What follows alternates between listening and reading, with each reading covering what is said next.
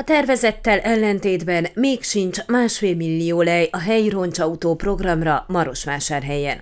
Sepsiszentgyörgyi mintára idén Marosvásárhelyen is elindították a helyi roncsautó programot, számoltunk be erről korábban többször is a Székelyhonon.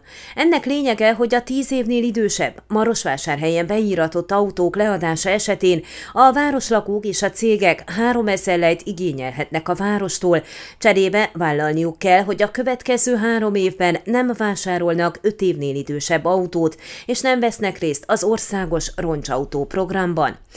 Áprilisban Sós Zoltán Marosvásárhely polgármestere azt közölte Facebook oldalán, hogy 1 millió 500 ezer lej van elkülönítve idén, és 500 régi autótól szabadítják meg a várost. Július 14-én a Városháza oldalán arról olvashattunk, hogy a roncsautó program sikeres. Több mint 170-en igényelték már a támogatást, vállalva, hogy nem vesznek régi autót, mentesítve ezáltal a város utcáit a használt és szennyező gépkocsiktól.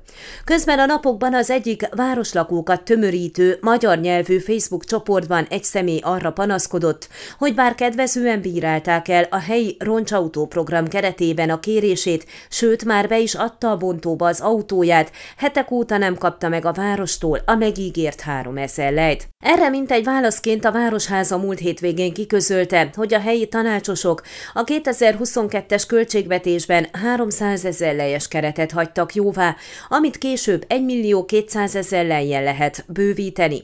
A program népszerűsége miatt az alap július végén kimerült, jelenleg nem lehet több pályázatot benyújtani, olvasható a tájékoztatásban. A program egyik kezdeményezője Portik Vilmos alpolgármester volt, aki a Székelyhonnak elmondta, összesen 232 kérés érkezett a helyi program kapcsán, ebből 10 cég volt, a többi magánszemély.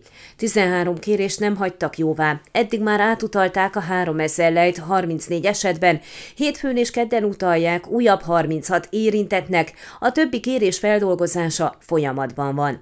Valóban arról volt szó, hogy 1 millió 500 ezer lejt hagyunk jóvá idén a helyi roncsautó programra, de a költségvetés összeállításakor a gazdasági igazgató azt mondta, hogy erre 300 ezer lejes keret áll rendelkezésünkre.